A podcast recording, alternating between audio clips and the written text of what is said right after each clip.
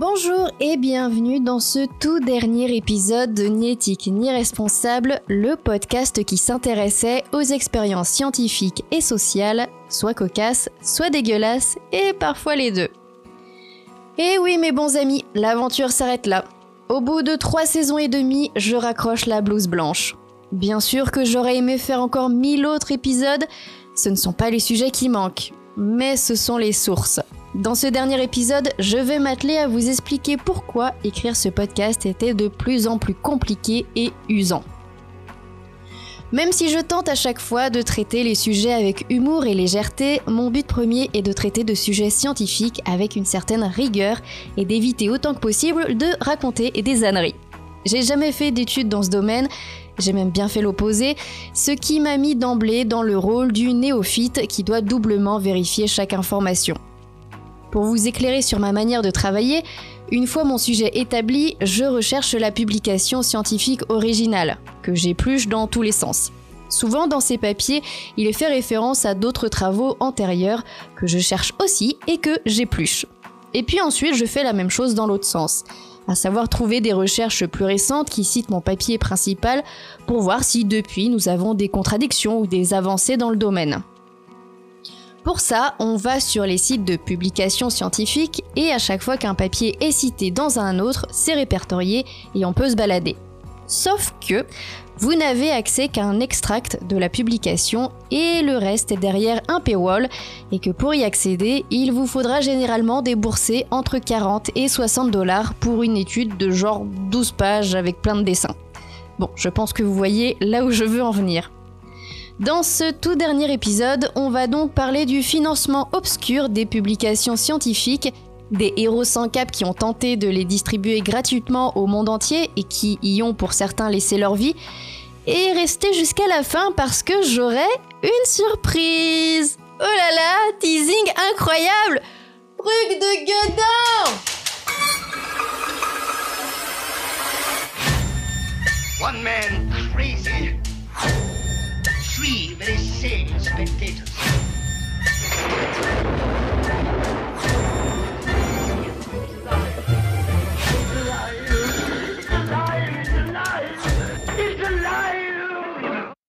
La première question est pourquoi on publie ces recherches? Imaginons, vous êtes Aleister Crowley et vous venez de découvrir la pierre philosophale. Tiens, j'en profite pour aller checker le Wikipédia du gonze. Vous saviez qu'il était surnommé l'homme le plus malsain du monde? Tu parles d'une réputation à laisser après ta mort, là? Bon, ah oui.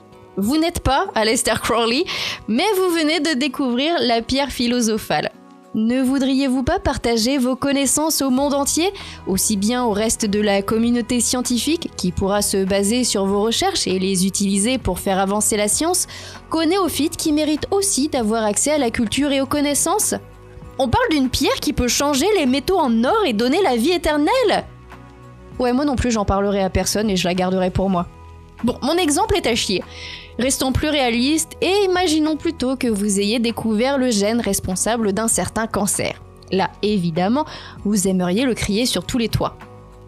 Et effectivement, publier ces recherches, c'est une manière de partager à la communauté scientifique ces découvertes et de permettre que celles-ci nourrissent d'autres recherches et de diffuser les connaissances afin de faire progresser nos découvertes.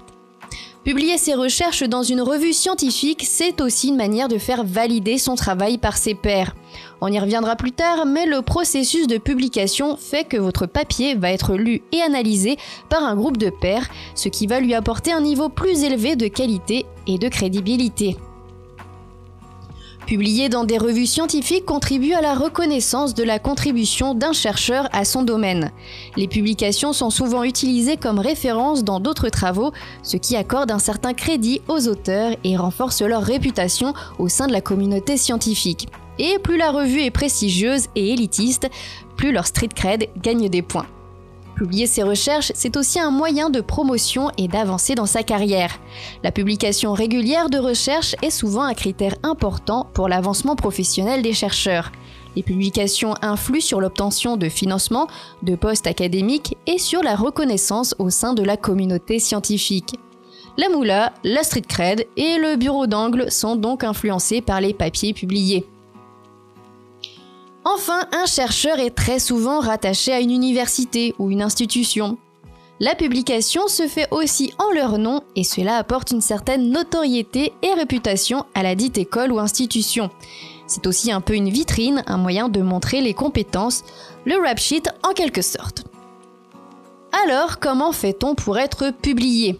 Tout d'abord, il faut conduire une recherche. Oui, c'est con, fallait y penser, hein. Mais en plus, il faut que la recherche donne quelque chose, qu'elle soit concluante. Même si elle va à l'encontre de vos hypothèses de base, elle doit tout de même prouver quelque chose, faire avancer le débat. Ensuite, il faut écrire la publication en elle-même. Les articles modernes suivent tous le même plan.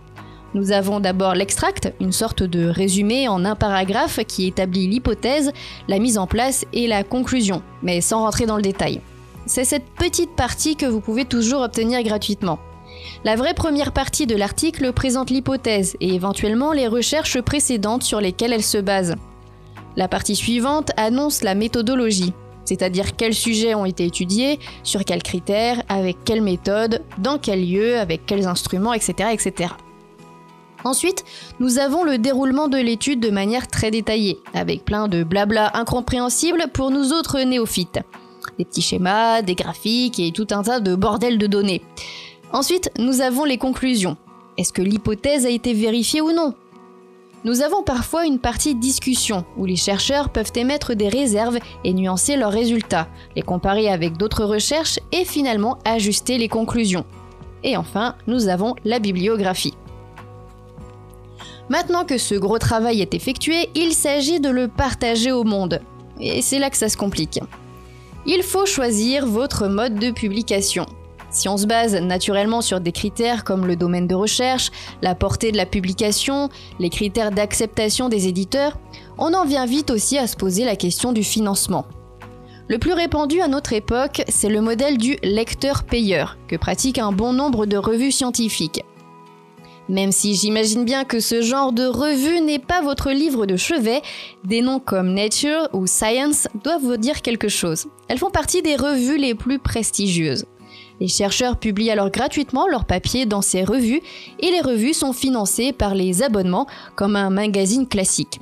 Contrairement aux Femmes Actuelles, Autoplus et autres Closer, les revues scientifiques ont un public très restreint. Surtout que certaines revues se spécialisent dans des domaines très précis, qui les rendent encore plus de niche, et elles ne bénéficient pas de revenus publicitaires. Il faut donc chercher l'argent ailleurs, les abonnements coûtent alors très cher. Les universités et autres institutions sont un peu obligées de s'abonner à toutes ces revues pour se tenir au courant des dernières avancées. Selon David Monniaux, chercheur au C N R S, certains laboratoires ont un budget de quatre mille euros par an uniquement pour ces abonnements. C'est colossal. Pour soumettre son papier à une revue, c'est un peu comme soumettre son manuscrit à un éditeur. On vérifie les critères car chaque revue peut avoir des exigences en matière de mise en page par exemple. On lui envoie et on attend. Pendant ce temps, la revue va faire vérifier et analyser les écrits par un groupe de pairs, comme on l'a dit avant.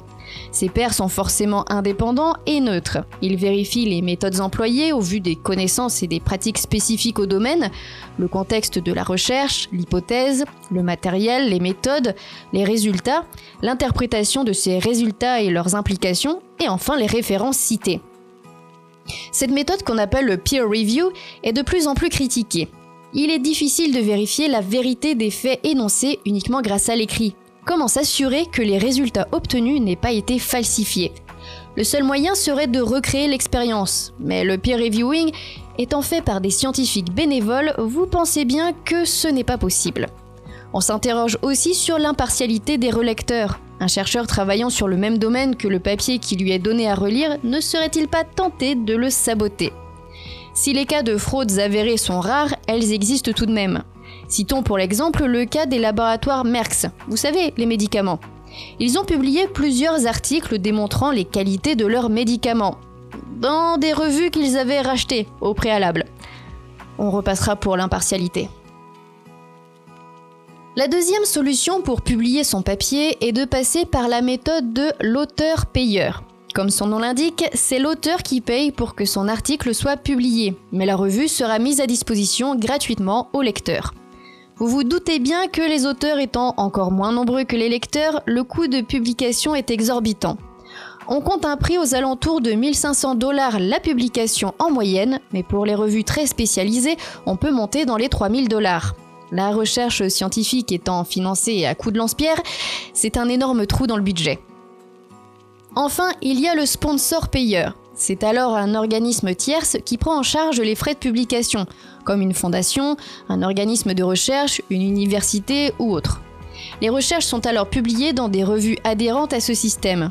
Le coût est plus abordable, mais les articles passent en libre accès au bout de six mois.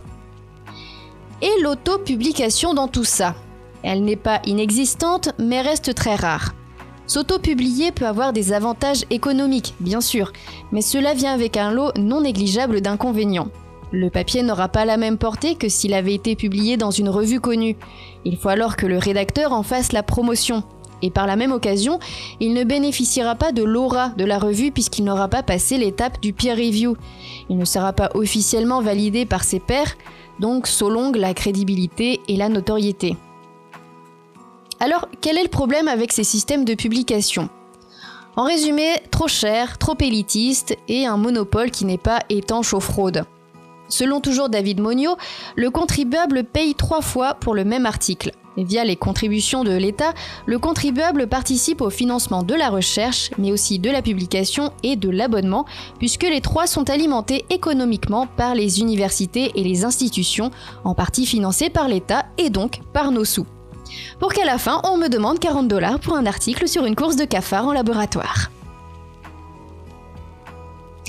Vous vous doutez bien que je n'ai pas payé ces quarante dollars. Alors, comment on fait? Quand on s'attaque à de très vieilles études, comme je l'ai fait par exemple dans l'épisode sur la fièvre jaune, on tombe souvent sur des livres qui sont tombés dans le domaine public, et on peut les retrouver en intégralité sur Google Livres. Mais pour des recherches plus récentes, bah... Hoi hoi mate, on pirate? Et c'est là qu'on va rentrer dans la partie True Crime du podcast. On va parler de deux personnes de la communauté scientifique qui, eux non plus, ne trouvaient pas normal de payer des sommes faramineuses pour avoir accès à la connaissance. Je vais vous faire un grand résumé de ces deux affaires, mais si vous voulez plus de détails, je vous renvoie vers le podcast Distorsion et leur épisode trente et un, intitulé « Le destin tragique d'Aaron Swartz ». Aaron Swartz était, entre autres, un activiste qui se battait pour la culture libre. Il est très connu dans le petit monde de l'Internet car il a participé au développement des flux R S S ou des licences Creative Commons. Le jeune homme a déjà plusieurs hauts faits dans son C V et en deux mille onze, il décide de partager gratuitement la science avec tout le monde. Enfin, une partie. Il s'introduit physiquement dans la salle des serveurs du M I T, se connecte sur J S T O R, une sorte d'archive des publications scientifiques, et télécharge quatre virgule huit millions d'articles. Et puis il rentre chez lui, au calme. Et là on se dit, mais quel hacker incroyable il doit être pour s'être introduit sur les serveurs du M I T et sur les archives nationales? Non, en fait il n'y a rien qui était protégé. À partir du moment où tu étais étudiant au M I T, tu avais un identifiant qui te permettait de te connecter au J S T O R et de télécharger comme un gros porc, sans limite. Aucune vérification anti-bot, rien du tout. Donc Swartz, il a juste branché son disque dur, lancé un script pour tout télécharger et voilà. Il s'est même pas caché, il a pas nettoyé ses traces, rien.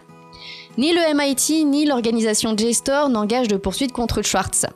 Ils avaient aussi peut-être conscience que leur système était un petit peu bancal. Mais c'est la procureure des États-Unis, Carmen Ortiz, qui engage des poursuites judiciaires contre le jeune homme. Il sera arrêté, il rendra les disques durs et ne diffusera jamais ce qu'il a téléchargé. Je ne rentre pas dans les détails, je vous laisse aller écouter l'épisode de Distorsion, mais le procès est vraiment un exemple de l'absurdité du système judiciaire américain, et aussi du fait qu'à cette époque, les lois n'étaient pas vraiment adaptées aux crimes du numérique, et que tout le monde s'est vite senti dépassé. Swartz a vraiment subi les persécutions de la justice et du F B I. Il a fini par se suicider dans son appartement. Il avait vingt-six ans. Son procès était toujours en cours, il risquait trente-cinq ans de prison et une amende d'un million de dollars, alors que ni le M I T ni la fondation J S T O R n'avaient souhaité porter plainte, seulement la justice américaine. Mais comme Aaron Swartz n'a pas eu le temps de publier son disque dur, vous vous doutez bien que ce n'est pas là-dedans que j'allais fouiller pour mes recherches. Alexandra Elbakyan est une étudiante en neurosciences au Kazakhstan. Elle aussi est une activiste qui souhaite que la connaissance soit partagée au plus grand nombre, gratuitement, parce qu'elle non plus n'a pas les moyens financiers de passer les paywalls, alors que la recherche, c'est son métier. En deux mille onze, elle crée Sci-Hub, un site web permettant de bypasser les paywalls des revues scientifiques. En gros, elle faisait du web scrapping grâce à des identifiants universitaires. Ça permettait alors de passer outre les paywalls sans que Sci-Hub n'ait jamais besoin de télécharger et stocker les publications. C'est ce que fera en revanche Libgen, une autre communauté qui utilisera Sci-Hub pour télécharger et stocker les publications. Les fréquentations de Sci-Hub vont exploser, notamment dans les pays en développement dont les institutions n'ont pas les moyens de s'abonner aux revues. Elbakyan, devant cet afflux de visiteurs, va s'allier avec Libgen et rediriger vers leur serveur quand ils possèdent les articles demandés. Le projet va évoluer et s'agrandir au fil des ans. Ce n'est qu'en deux mille quinze, donc quatre ans plus tard, que des bibliothèques universitaires vont s'apercevoir que leurs abonnements à des revues ont été détournés pour donner des accès à Sci-Hub et Libgen. Ils sont pas contents, parce qu'ils payent, eux. C'est donc le début de la fin. Plusieurs des plus gros éditeurs portent plainte. La justice américaine ordonne la fermeture du nom de domaine original en novembre deux mille quinze. Mais comme Internet est une hydre, fermer un nom de domaine et quatre miroirs vont repousser. En mars deux mille dix-sept, la bibliothèque de LibHub comprenait soixante-deux millions de documents. Au niveau judiciaire, plusieurs gros éditeurs vont porter plainte, notamment Elsevier, qui sera au cœur de la procédure. Sci-Hub sera poursuivi pour non-respect des droits d'auteur et contrefaçon de marques et de marques de commerce. Pas de poursuite pour vol de données, me direz-vous? Eh bien non, la quasi-totalité des accès aux abonnements ont été donnés volontairement par des alliés de la cause. Certains articles étaient même mis à disposition directement par les chercheurs qui les avaient rédigés. Elbakyan admet que, possiblement, quelques accès ont été piratés. Mais il est difficile de le savoir pour sûr, le projet étant collaboratif, il est difficile de surveiller tout le monde. Le nom de domaine existe toujours actuellement, et je m'en suis allègrement servi ces dernières années. Mais bien sûr, il n'est plus mis à jour, et certains serveurs ayant été saisis, pas mal de documents ne sont plus disponibles, et de moins en moins le sont. Il existe plusieurs extensions de navigateurs qui permettent de scraper et de trouver si une version du document est disponible en libre accès quelque part sur Internet. Mais ça implique que les auteurs, en plus d'avoir publié dans une revue, décident de leur bon vouloir de mettre à disposition leurs recherches librement. Et ça, c'est très rare. Même les très anciennes recherches sont de moins en moins disponibles, car elles sont republiées par des maisons d'édition, ce qui supprime les versions gratuites. Et ça me laisse moi, seule et perplexe devant mon écran, à passer des journées entières à chercher des versions gratuites sur Internet, à tenter de recomposer des semblants de textes entiers en recollant des extraits trouvés par-ci par-là, et finalement ne tomber que très souvent sur des sites putaclic qui visiblement ne comprennent rien à l'article qu'ils ont lu, et l'info sera répétée et déformée sur tout un tas d'autres sites à la con qu'on retrouve dans les publis rédactionnels en bas de page. Et c'est usant. Je vais pas me lancer dans un message politique à base de « la culture est universelle et devrait être accessible à tous ». Je vais pas déblatérer des heures sur ces salauds d'éditeurs qui se font un blé monstre sans apporter de réelle plus-value. Et enfin, je ne vais pas m'étendre sur les financements de l'État envers les universités et la recherche, qui ne s'intéressent que vaguement au problème seulement quand une pandémie vient nous faire coucou. Tout ça pour dire que je jette l'éponge. Bon, je vais quand même continuer de suivre les Ig Nobel tous les ans, parce que ça me fait toujours bien marrer. Et puis surtout, je dois vous remercier. Un grand merci à vous, les auditeurs, qui m'avez écouté pendant ces quatre saisons. Honnêtement, je pensais pas qu'il y aurait un public pour ça, tellement le sujet est de niche, même si on a aussi parlé de chiens, des chiens sans tête, malheureusement. Merci pour tous les commentaires gentils que vous m'avez laissés. J'ai pas eu un seul commentaire négatif, et ça c'est assez exceptionnel sur Internet. Vous êtes extraordinaires, continuez à écouter des podcasts, à les partager, à laisser des mots gentils et des bonnes notes. Vous imaginez pas à quel point c'est important pour les créateurs. Bon, on arrive à la fin. Il va falloir se quitter. Ah oui, c'est vrai! La surprise! J'avais dit qu'il y aurait une surprise à la fin. Euh, euh, attendez. Où est-ce que j'ai rangé mon, mon roulement de tambour? Ah, il est là.